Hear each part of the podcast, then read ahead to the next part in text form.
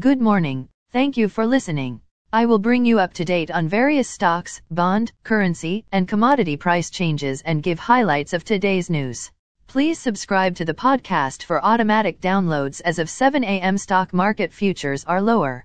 S&P TSX futures are down 4.5 points to 1211.9.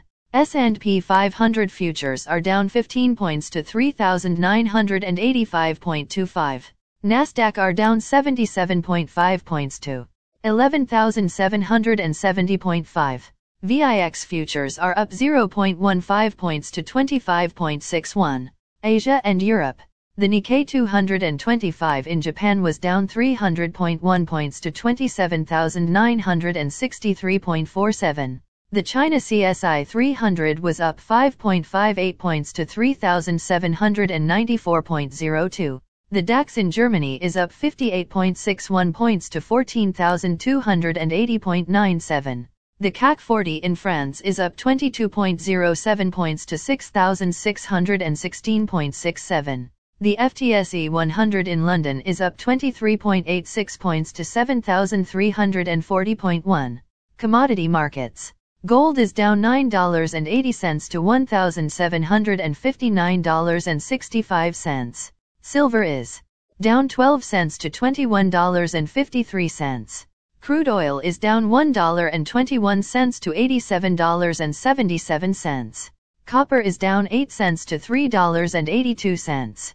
Natural gas is up 34 cents to $6.22. December corn is called to open lower at $6.53.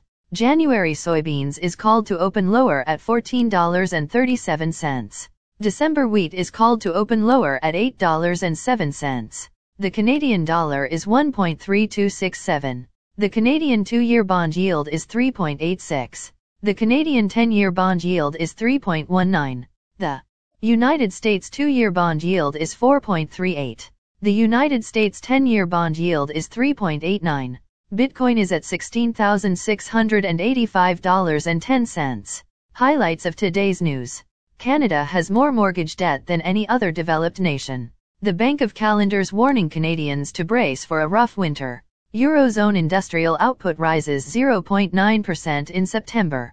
Morgan Stanley Europe heads for recession. United States may avoid. China's COVID figures rise. Again, thanks for listening. For automatic downloads, please subscribe on a podcast app or platform.